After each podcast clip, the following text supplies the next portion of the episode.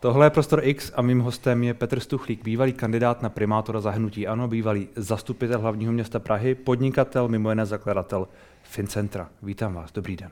Dobrý den, děkuji za pozvání. Máme za sebou komunální a první kolo senátních voleb, kde v Praze vedl kandidaturu, respektive kandidátku hnutí ANO Patrik Nachr. Před těmi čtyři lety, když vy jste kandidoval na primátora, tak jste právě jeho tak trochu přeskočil v té kandidátní listině na trochu na poslední chvíli. Nakonec jste primátorem nebyl. Jak se dnes zpětně na tu dobu díváte a na tu svoji kandidaturu? Uh, z mé strany to bylo možná hodně naivní, určitě zvítězilo ego, na co si budeme povídat. Uh, já jsem v roce 2018 v roce 2018 vlastně prodal firmu, kterou jsem 18 let předtím zakládal, společně s Martinem Nejedlým, ale s jiným Martinem Nejedlým, ano, než, ano. než s tím hradním. Uh, tu firmu se mi podařilo... To se bavíme o tom Fincentru, jenom aby bylo, Ano, přesně tak. Bylo podařilo, podařilo prodat, respektive ten prodej byl na spadnutí. A já jsem věděl, že budu mít jako tvář Fincentra, jako předseda představenstev, ať už v Česku nebo na Slovensku nebo jinde, že budu mít extrémně přísnou konkurenční doložku. Říkal jsem si, co budu dělat a do toho zavolal inženýr Babiš a nabídl mi, eh, nabídl mi eh, abych vedl kandidátku. A já jsem nebyl nikdy žádný velký příznivce protikorupčního hnutí, ale prostě postavíte firmu, teď prostě ji prodáte, teď to ego, teď vám zavolá premiér. Jo, a jako říkal jsem si, říkal jsem si, půjdu do toho, možná, víte, kolikrát jsem slyšel takové to, jak jsi to mohl vzít, Ježíš Maria. Akorát, že ten rozdíl mezi těmi, kdo se mě ptají a mnou byl, že mě ten bába zavolal. Jo. A v tom, v tom uh, musím říct, bylo to ego a já osobně ničeho nelituju, protože si vždycky říkám, že v životě člověk lituje věcí, které neudělal spíš, než udělal. A to byla jedna z věcí, jedna z věcí, kterou jsem si říkal. Říkal jsem si, když do toho nepůjdu, když hmm. to nevezmu, tak si budu celý život vyčítat, že jsem možná něco mohl změnit hmm. a tak dále. Dneska vím, že to bylo naivní, ale vím to kvalifikovaně. Naivní a naivní v čem? Vy, vy, jste, vy, jste, vy jste tu mhm. zmínil to spojení protikorupční hnutí my při, před rozhovorem, když jsme se spolu bavili, tak jste několikrát zdůraznil protikorupční hnutí, byť trochu s úsměvem. Tak mě vlastně zajímá, proč a v čem to tedy bylo naivní? Uh, to jsou dvě otázky. Ta ano, první, pokud jde, pokud jde, ne, to já vím, že umíte počítat, uh, pokud jde o, uh, o to protikorupční, uh, mně se to jako označení hnutí ano líbí, protože to svým způsobem ukazuje na to, jak tehdy před těmi, já nevím, školika, deseti lety začínalo, Uh, ukazuje to taky na to, když se podíváte na konci dne i na, i na tyto komunální volby, na, na, na parlamentní volby před hmm. rokem, že to jsou hrozná kliše, jo, ale prostě pořád na minimálně část lidí fungují. Boj proti korupci, kolik tady takových bylo a ještě bude. Hmm. No, prostě no, ale, vy jste, ale vy jste za to kliše kandidoval. Ano, ale to se nevylučuje. Dobře. A ta druhá otázka, pokud je o naivitu, uh, já jsem si vlastně, teď to malinko možná odbočím, ale já jsem si velmi uvědomil, uvědomil, jak často jsou biznismeni mimo realitu, když jsem se díval na váš rozhovor s Karlem Janečkem, hmm. s kterým se vůbec nechci srovnávat, je určitě v lepší kondici, určitě hmm. vydrží víc ran do břicha, já bych z jednokolky spadl, ale uh, Karel Janeček, Karel Janeček vlastně věří tomu, že je vhodný kandidát, protože žije v jiném světě než naprostá většina jeho voličů. A v tom jsem si i já uvědomil, že jak jsem tehdy bojoval s tím, že jsem měl čerstvě, čerstvě hotový Harvard Business School Executive Education a pak někde na střeše seznamu vysvětlujete ani na absolvence prvního ročníku právnické fakulty, že tam opravdu není denní studium. Vlastně člověk, člověk uh, si myslí, že je vhodný kandidát na základě nějaké svojí životní zkušenosti, která se ale zdaleka nepotkává se životní zkušeností 95% hmm. voličů. A musím říct, že právě na tom, právě na tom Karlovi Janečkovi tady u vás jsem si to uvědomil, jak on je vlastně chudák strašně mimo. Jo. Věří tomu, je přesvědčený, hmm. že něco dokázal, myslím, že to tam takto přímo explicitně řekl, že dokáže to, co nedokáže naprostá většina lidí. A, a... a já bych zdaleka nejsem tak úspěšný, pokud tím měřítkem mají být peníze ale, ale uh, vlastně, vlastně bylo velmi podobné. Jo. Byla takže, taková ta představa, jsem teďka ten vyvolený a ego zvítězilo na Takže před těmi čtyři lety, čtyřmi lety, omlouvám se, jste byl taky mimo. Uh, určitě. Protože, eh, ale teďka ve smyslu mimo, mimo tu běžnou no. realitu. a jak se, si, jak že se máte tedy... za sebou 18 let. Ne, já tomu rozumím. Firmu... Já tomu rozumím, co říkáte. Vlastně mě zajímá, jak se tedy pak ale díváte na ty, na ty běžné politiky, třeba na toho Patrika Nachera, který teď tu kandidátku vedl? Nebo... Patrik je, uh, samozřejmě dívám se na něj mnohem smířlivě. Jo. Tehdy, tehdy uh, já jsem dostal nabídku od uh, inženýra Babiše, tu nabídku jsem přijal, s ním jsem si podal ruku. Teď to bude znít krutě, ale Patrik vlastně byl, byl jako komplementární k tomu. Um, a ne, zní to velmi jako tvrdě, ale to je přesně ta nabubřelost, jo, nabystrovanost do určité míry.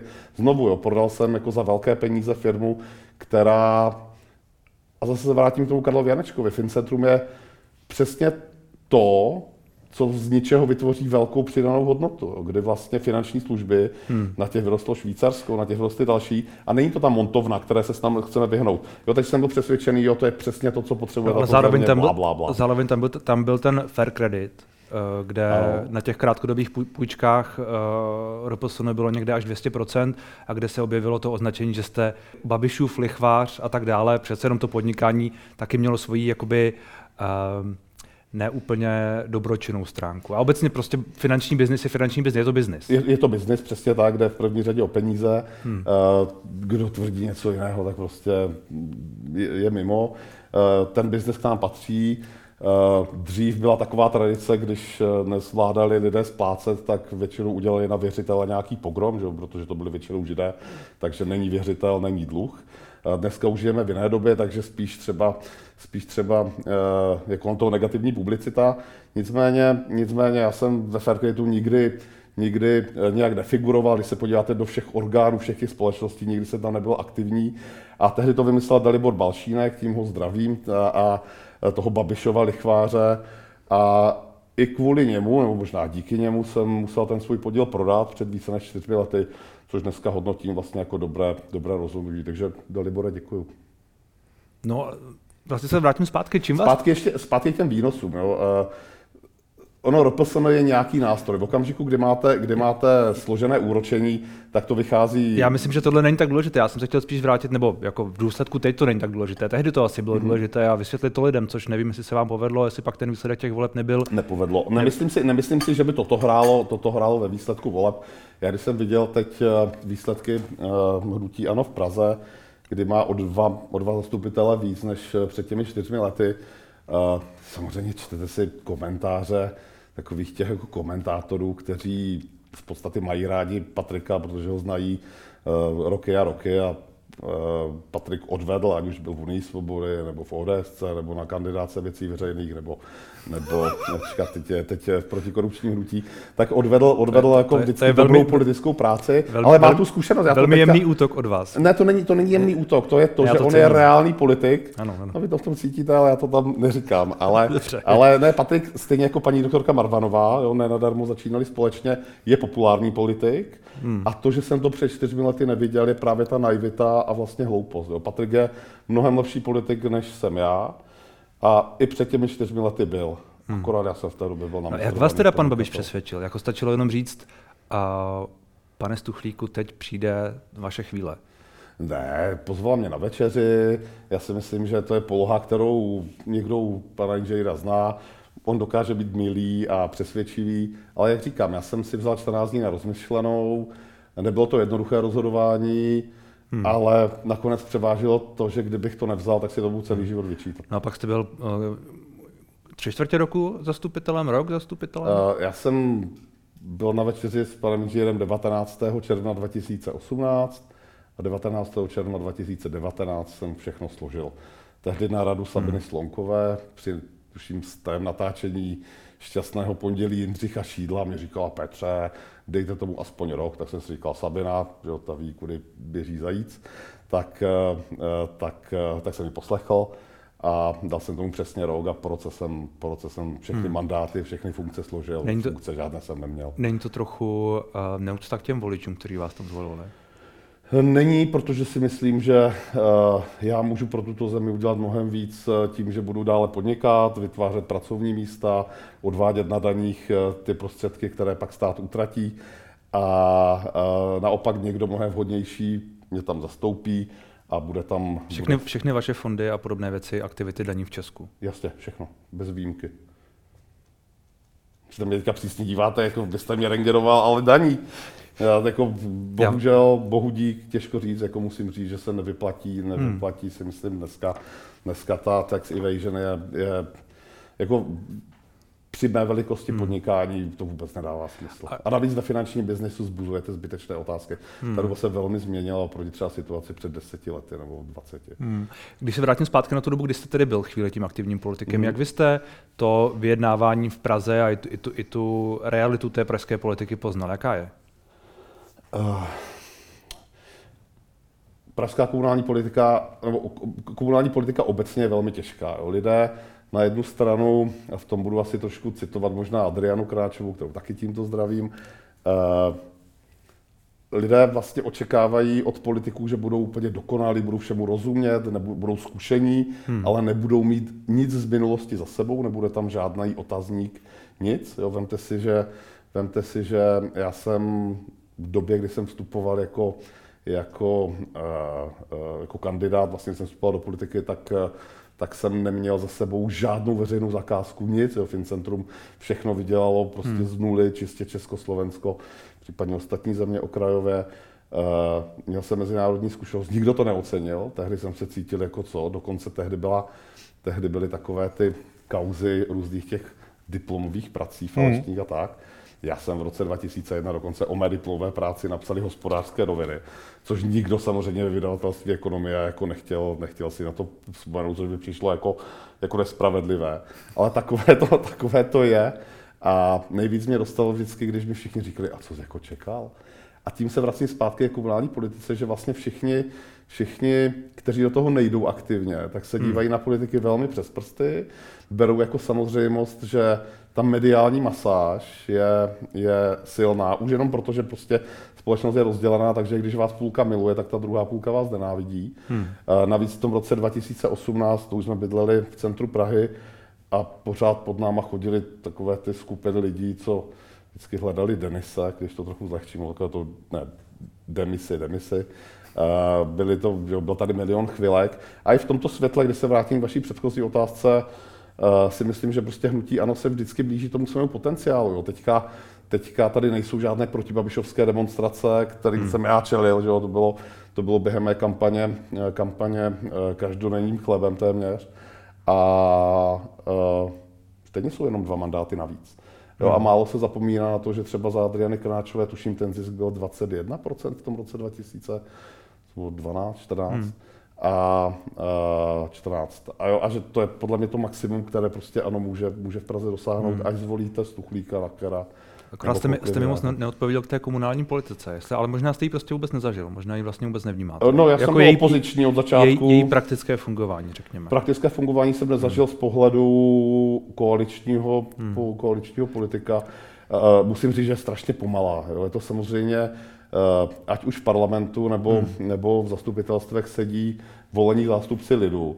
A, a tam, jsou, tam jsou dva momenty. První jsou volení, to znamená, vy si své spolupracovníky nevybíráte, hmm. na rozdíl od podnikání.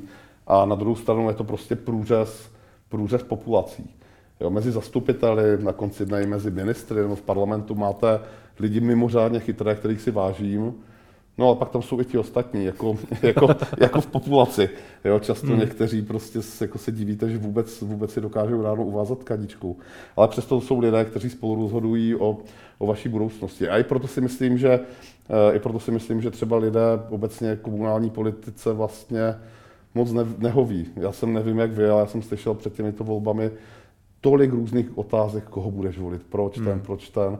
Jo, vlastně tam nebyl žádný nějaký favorit, kdo, hmm. by někdo tady volil srdce, no málo kdo. No, no je to trošku složité, možná právě tady, je? ze spousty důvodů. Dostaneme se k tomu ještě. Mě, mě napadla ještě jedna věc. Eh, bavili jsme se o tom kliše toho protikorupčního hnutí hmm. a o tom, jak vy jste eh, motivován možná egem a tím, tím, tím dalším do toho vstoupil. A tam, pro vás tam nikdy nebyla žádná jako morální nebo etická jako otázka, která by řekla, Petře, jdeš tady do toho s tímto hnutím, a já to ani nehodnotím, ale mm-hmm. už mhm. tehdy tam bylo to stíhání, mm-hmm. byly tam ty protesty a tak dále. Vy no. sám se tomu jako trošku tak jako usmíváte, ale mm-hmm. zároveň jako víte, že ta realita je jaká je. O panu Babišovi jste jistě musel slyšet mnohé, mm-hmm. i za svého podnikání nepochybně. Ano.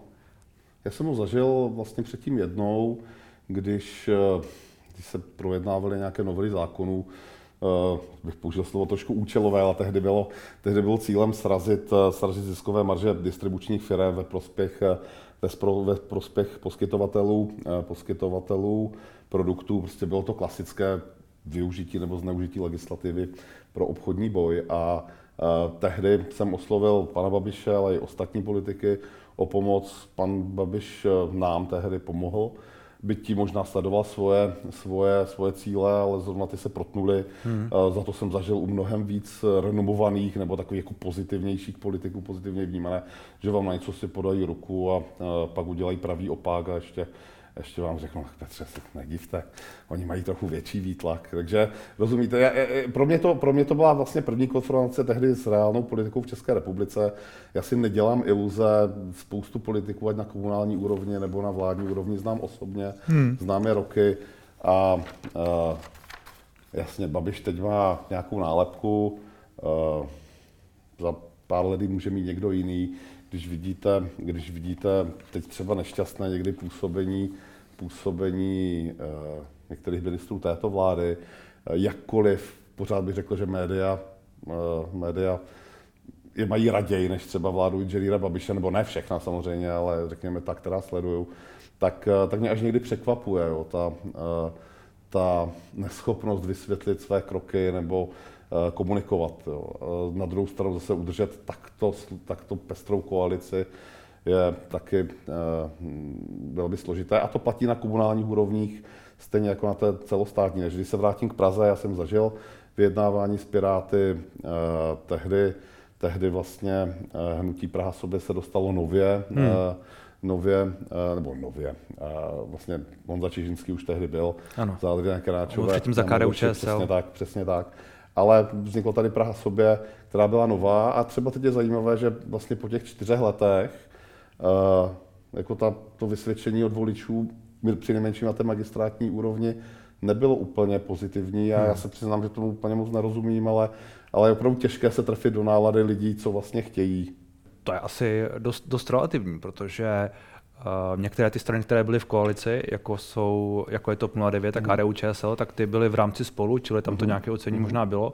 Piráti mají stejně zastupitelů, jako měli před mm. těmi čtyřmi lety, to vlastně nevím, jestli je negativní. Praha sobě si polepšila, byť asi ne tolik, kolik, kolik doufala. V sobotu večer, v sobotu večer, a to je asi takový můj hlavní, taková má hlavní zpětná vazba z, z těchto voleb, tak jsem obvolal většinu štábů nebo lidí, které jsem znal v těch štábech a přestože všichni říkali do kamery, jak zvítězili a jak vlastně hmm. to bylo super, tak eh, v podstatě bez výjimky, no, do štábu SPD jsem nevolal, ale vlastně bez výjimky, tam kam jsem volal, tak, eh, tak, tak panovala deziluze. Jo. A mě velmi překvapilo, že, že v podstatě opravdu bez výjimky, ať to bylo spolu, nebo, hmm. nebo Číža, nebo, nebo Piráti, no další, tak vlastně čekali víc, stejně tak ano, jo, prostě všichni čekali víc a všichni byli minimálně z těch magistrátních výsledků hmm. rozčarovaní. To pojďme k těm výsledkům. Co to, co to podle vás teď pro Prahu znamená, tyhle ty výsledky? Já musím říct, že, musím říct, že zpětně, byť, byť třeba ano, samozřejmě jako opoziční strana hodnotí ty čtyři roky koalice negativně, tak nic není černobílé. Eh, když tak to nejdřív by to zhodnotila, pak vám řeknu, co si myslím, že z toho vyplývá. Eh, já za, během toho roku, když jsem celého roku, když jsem seděl jako zastupitel, tak musím říct, že suverénně o několik, o několik tříd všem utíká ODS, pokud jde o znalost technologie moci. Jo? Pokud jde o, o, o to, jak, jak, jak argumentovat, znát fungování magistrátu, to všechno, to všechno ODS umí nejlíp. Jo? Takže jako správce Prahy bych tam viděl, že ODS je opravdu v tomto velmi silná. A, a teď bych na, na počet všech těch zastupitelů. Když říkáte znalost technologie moci, tak je to jenom pozitivní? To je přece, ano, to je přece, to pozitivně. To je přece ale i o tom znát pravidla a využívat ano, je ve ano. svůj prospěch, ne nutně pozitivně. máte, že technologie moci je je, má, má nějaký pejorativní nádech, ale no, no, no. já ho tam nechci, nechci říkat. Jo. Ta technologie moci je něco, kde vy musíte umět prosadit své cíle hmm. a musíte umět prosadit efektivně, a ne, hmm. že někam jdete nějakou cestou a pak zjistíte, že to nejde. Ale to může být tady něco... i prosazeno navzdory, řekněme, uh, něčemu. Čemu? Technologie moci a prosazení svého, svého cíle za každou cenu, řekněme, nebo, nebo efektivně, uh, má pro mě jak vy říkáte, je to pejorativní v tom, že to může být uh, přes mrtvoly. To jsem neřekl, to tam, to tam ne, já, to tam, já, to tam, já, to, no, já to tam vkládám, protože tak to pro mě i v realitě někdy přece je, nebo ne? To musíte vědět vy, nevím. Já, zeptejte se politologa nějakého. Dobře, dobře, ale tak nevím. tedy říkáte, že, že po, po, pro vás je to pozitivní? Ne, ale když to, když to že ODS říct, umí dobře vládnout. Opravdu, ne, dobře vládnout, ale rozumí těm věcem, má tu historii, ti politici tam sedí několik funkčních období. Samozřejmě jsou i v jiných stranách občas, ale už to jsou spíš výjimky, které potvrzují pravidlo. Hmm. Zároveň musím říct, že mě třeba docela milé vlastně překvapil Zdeněk Hřib, který na začátku byl úplně marný. Jo. Prostě ta, ta nekonečná zastupitelstva si pamatuju, když jsme začínali začínali v 9 ráno a domů jsem přišel po sedmé ráno druhý den jo, a nic se nerozhodlo za těch 22 hodin, co jsme tam seděli. Bylo to špatně řízené. Naučil se to, eh, vyrostly osobnosti. Eh, myslím si, že, eh, myslím si, že Honza Čežinský a spol se, se právě taky naučili tu technologii moci, ať už to znamená hmm. cokoliv. Hmm. A naopak musím říct, že stán i přes, přes Eh, komplikace spojené s dozimetrem, které šly zejména za ním, tak vlastně docela překvapil. Teďka ukázal, že, že pokud někdo působil jako klidná síla, tak eh, Petr Hlaváček. Hmm. Eh, no a zároveň vždycky se trošku vznášely otazníky kolem topky. A to už nejenom toto volební období a tam voliči samozřejmě byli schováni v rámci spolu, ale i celostátně vidět, že, že topka bude muset bojovat trošku o přežití. Takže teď jsem tak nějak zkombinoval hodnocení a, hodnocení a, a komentář k tomu, jak dopadly, jestli vám to stačí. No to mi nestačí, protože já jsem se ptal na to, co to podle vás znamená. Jestli, jestli, to, jestli ta vláda, která tu je, a jestli ten Patrik Nacher by se měl třeba domluvit se spolu s ODS, anebo co je podle vás tedy správné řešení? Jeden z důvodů, proč jsem odešel eh, po tom roce, bylo, že jsem si uvědomil, že, že ANO má velmi omezený koaliční potenciál. Hmm. Jo, samozřejmě je to daň za tu celostátní vyhrocenou politiku, která může přinášet, která může přinášet uh, ovoce na té celostátní úrovni, co se týká preferencí a podobně. Ale uh, může to fungovat i v ostatních obcích, ale Praha je přece speciální, ten fokus je, je tady obrovský. Uh, vemte si, že za pár měsíců máme prezidentské volby. Hmm. Uh, že by spoušla zrovna teďka s Anem jako do prezidentských voleb. Rozumíte, to jsou, to jsou, to jsou všechno věci, které, které uh, snížily v mých očích uh, smysl toho, hmm. co, co tam dělat. A já jako každý dobrý podnikatel, neříkám, že jsem dobrý podnikatel, ale každý podnikatel by se měl snažit jít i tou cestou fail fast. Prostě podnikatele občas něco, něco uděláme, většinou se to, někdy se to povede a někdy se to nepovede. A než je dlouho na mrtvém koni, tak je dobré si přiznat, že se něco nepovedlo. Já jsem pochopil, že nejsem vhodný pro politiku a proto jsem po roce odešel. Hmm. A myslím si, že je lepší, když tam sedí místo mě někdo, kdo hmm. je třeba vhodnější, nebo si to aspoň myslí. A jestli jsem vaše slova pochopil správně, ta předchozí, tak eh, jste říkal, že jste de facto spokojen s tou vládou, která tu byla na magistrátu? Nebyla to taková, není, není, není to zdaleka taková tragédie, jak jsem se obával na začátku. Čili když se na to díváte realisticky a na ten výsledky se díváte realisticky, mm-hmm pak tedy nějaká forma pokračování té koalice třeba s ODS je podle vás správná. Čili to jednání, které teď zjevně probíhá, spolu Piráti, hmm. starostové. Bude to fungovat. Je to nejlepší možné? Mm, to nevím. Myslím si, že i kdyby to bylo ano, tak to bude fungovat docela dobře, ale to má prostě nějakou nálepku. Jo. Ti lidé jsou stejní. Jo. To jako, víte se vždycky to, že že no. se nějak chovají, když jsou zapnuté kamery, já vlastně, pak já se vypnou mě, mě, a mě velmi, stejně v těch klubech se vždycky nakonec všichni dohodnou. Ale... Mě velmi překvapilo, že na té, že na té kandidáce byla třeba Radmila Kleslova. Uh, ano, uh, já jsem ji na kandidáce neměl. No já vím, že jste ji tam neměl. A protože teď tam byla znovu. Ale byla tam, že jo, když se ta kandidátka sestavovala. No, no. Že tím chci jenom říct, že samozřejmě pak otázka, dívejte, paní doktorka Kleslová, uh, Teď otázka, jestli nejsme schopni odpouštět, co se stalo před 30 lety. Budete říkat, je tam nějaká morálka, ten člověk, nechci se do toho to, pouštět to, do hodnocení, to, tady, ale je to, je to, ta, je to STB, ta STB, možná všeho, no, no, ale... No to, je, to je druhá věc. Ale budete ta STB minulosti přece jenom jako jedna... Lety, nevím, ale, to je, ale to je jenom jedna, jedna věc, jako přece. Tam těch, těch argumentů proti ní bylo, bylo víc i co dělala, nevím. No já se jí nechci zastávat, naopak. Jako ale já jí zase nechci, já jí zase nechci, a ano, je to ano, žena, já jí zase nechci nějak jako očerňovat. toho, co chce a teď já na se... Patrikovi, aby s ní, aby s ní působil v klubu. No já se ptám jen i, i proto, jestli skutečně jde jenom o nálepku, nebo jestli, jestli prostě pro někoho to může být problémové z různých důvodů. Možná, jo, to... Možná si pamatujete slova uh, Andreje Babiše z minulého týdne o porevolučním kartelu a, a tak dále a na, na adresu Pirátů a na adresu starostů. Já jsem tady minulý týden moc nebyl, takže tady, tady to jsem neznamenal. Tak, ale... tak ono to je i před týden možná. Uh, protikorupční... Jasně, já asi nežiju jako politikou. Organizovaný jako... zločin stan a tak dále. Ej, ale tak co budete říkat před volbama?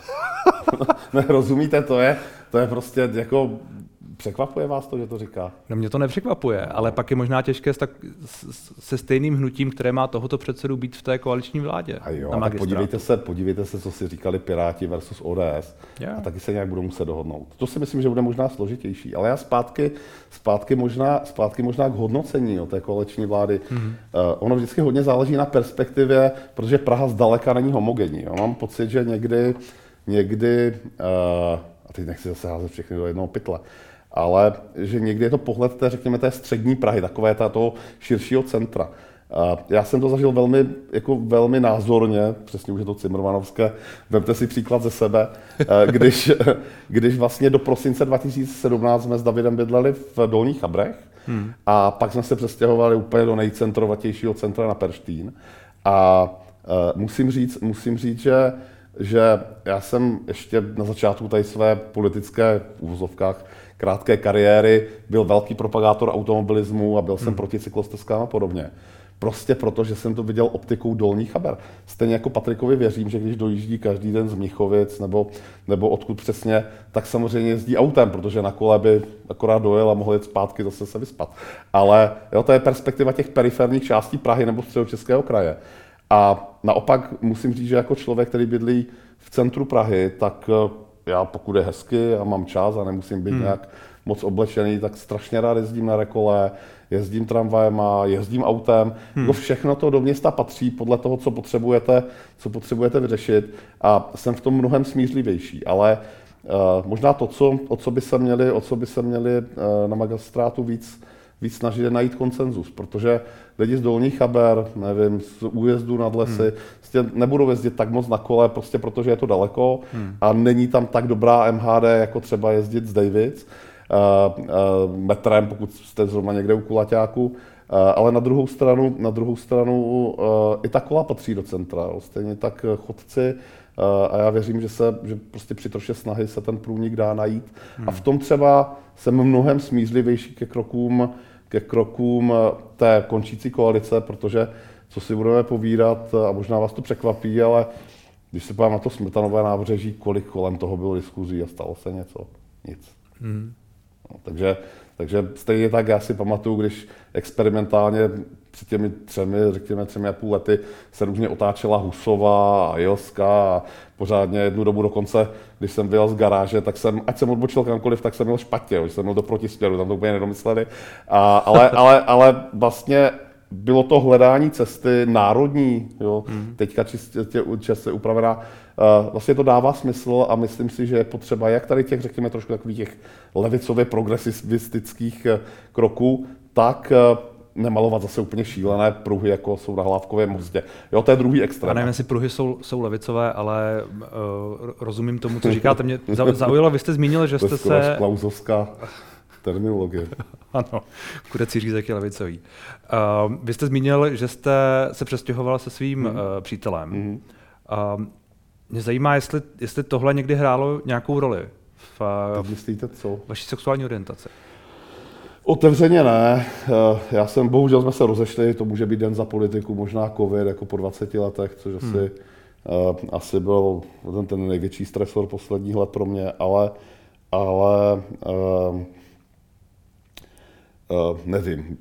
Mně přijde, možná to, proč jsem se necítil dobře, dobře v politice, je, že prostě přišli strašně pokrytečtí někdy ti lidi, ale jako to do politiky patří.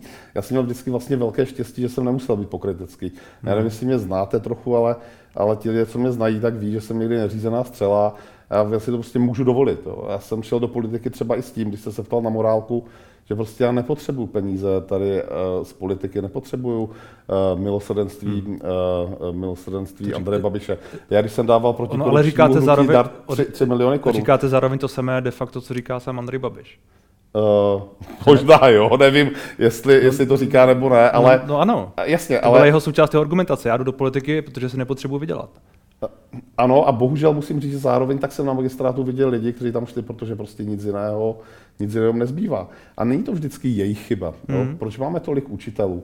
Jo, když máte ministra vnitra učitele, já nevím, jedna Čižinský je učitel, skoro všichni jsou učitelé nebo zdravotníci, kteří prostě mají malé mzdy, hmm. tak to taky něco vypovídá o nastavení pan Čižinský se neuživil svou početnou rodinu, tak šel uh, do politiky. Tak jako jestli učíte, učíte latinu někde na škole, nevím, na Praze 7, nebo jste poslanec, že on se hmm. v tom souběhu funkcí docela jako dobře zorientoval, tak lidovecky, tak, eh, tak eh, evidentně, ev, myslím si, že je na tom líp. A, já nevím, jo, a teďka třeba už měl docela slušivý oblek, když mm. jsem ho viděl tady u vás, mm-hmm. jo, jsem si říkal, jo, už je vidět, že kluk jako nemusí úplně, úplně nechci ho tímto taky zdravím, ale, ale to, to je samozřejmě to, jste, to, to, jste mi neodpověděl na, vlastně... to jste mi neodpověděl na tu otázku. Říkáte, že vám vadilo pokrytectví a chápu. A já Když se vrátím k, k mojí sexuální orientaci, ne. ano, nikdy jsem nebyl v tom, já jsem se nikdy za Davida nestyděl, jsme spolu byli od roku 2001, a vždycky mi přišlo, proč bych se měl stydět, ale zároveň jsem nikdy nebyl na Pride.